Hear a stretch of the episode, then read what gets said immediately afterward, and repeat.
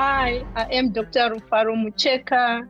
I'm the business development consultant for Jersey Finance for Africa. Welcome to our Jersey Head podcast. In today's podcast, I'm joined by Michael Giraud, Head of Fiduciary Services at Standard Bank. I am very delighted that Standard Bank is a sponsor of this year's South Africa Roadshow.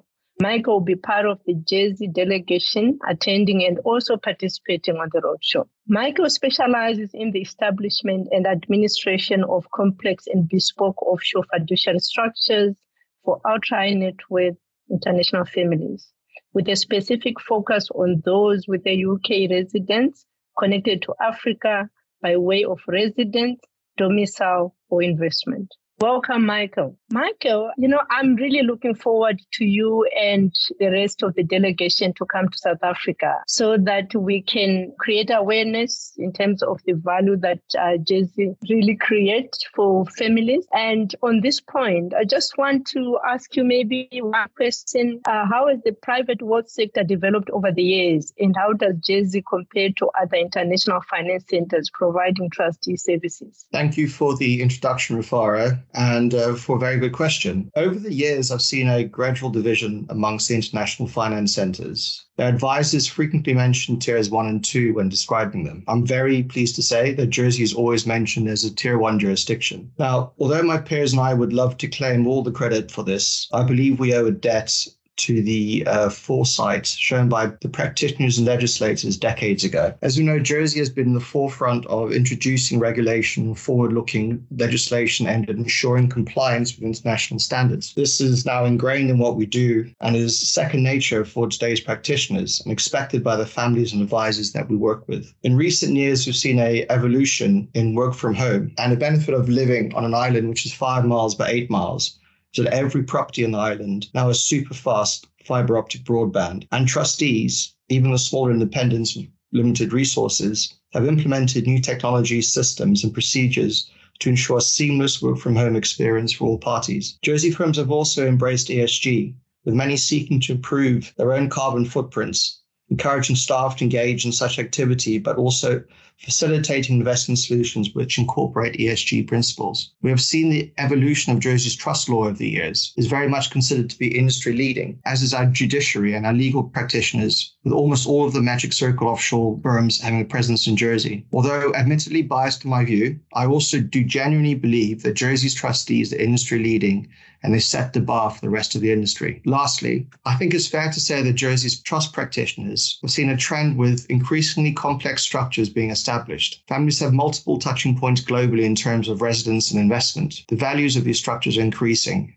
and the motivation for their establishment has evolved over the years with tax planning becoming a nice to have, but very frequently succession planning being the principal driver. Thank you so much, Michael. That was a good summary of some of the developments in the private wealth sector and why Jersey continues to stand out from the crowd. It's fair to say that the selection of the right jurisdiction is as important as the selection of the right trustee. You recently published an article entitled Selecting the Right Trustee. What are the key takeaways from your article? Another very good question, Rufaro. Appointing a trustee is a very material decision. Families are, after all, gifting legal ownership of assets away to a third party. Despite this, I've seen families make some quite strange decisions when selecting their trustee. This may be due to families not always properly understanding the potential implications and the cost of selecting the wrong trustee. The best example I can think of would probably be when a family selects a trustee in a weaker jurisdiction solely on the basis of cost. It's always important to ask why is the firm charging such a low fee compared to their competitors? Are they desperate for the business? So that they can rapidly build up the revenue base? Are they doing everything they should be doing to properly administer the structure? And do they properly understand the risks associated with the structure? As noted earlier, the complexity and value of structures is increasing. And so it's important that the trustee is not only capable and has a track record in administering similar structures, but also the trustee itself is on a sound financial and regu- regulatory footing. As an example, I've seen trustees appointed where a 10% loss in a structure, so perhaps on account of a trustee's negligence as an example, would cause the entire trust company to be wiped out as they're not sufficiently insured.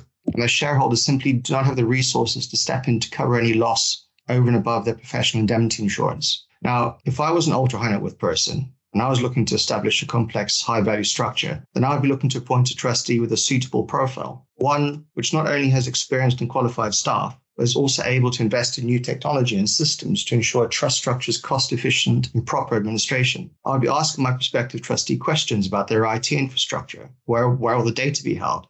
How, how will it be accessed? And what is the security protocol around it? I would want to understand the trustee's ownership structure. If they're an independent firm, I'd want guarantees around their continued ownership. If it's a large P backed firm or directly listed firm, I'd want assurances that private client remains a relevant business line. If it's a bank owned trustee, such as Standard Bank, I'd want assurances about the bank's continued ownership of the trust company. I'd also want them to ensure that they're flexible in terms of types of assets that, that they can hold in the structures and that these assets will be used and invested in the whole of market using the best in breed. Transparency is, of course, of vital importance. Families need to be able to understand the fee structure. It should not be overly convoluted, with hidden charges making it difficult for families to understand the quantum of the fees charged on an annual basis. Lastly, and ideally, I would want to meet the team responsible for my family's trust structure. I'd want to visit their offices to ascertain their presence in the jurisdiction, is it just a brass plate or is it business with substance? Families should not be afraid to ask their prospective trustee these questions. Trustees will not find it difficult to answer these questions. And if they're keen to work with a family, then I promise you they'll find a way to answer them. Wow, Michael, thank you so much for the insight. Yeah, this was really quite informative. Thank you for joining me today.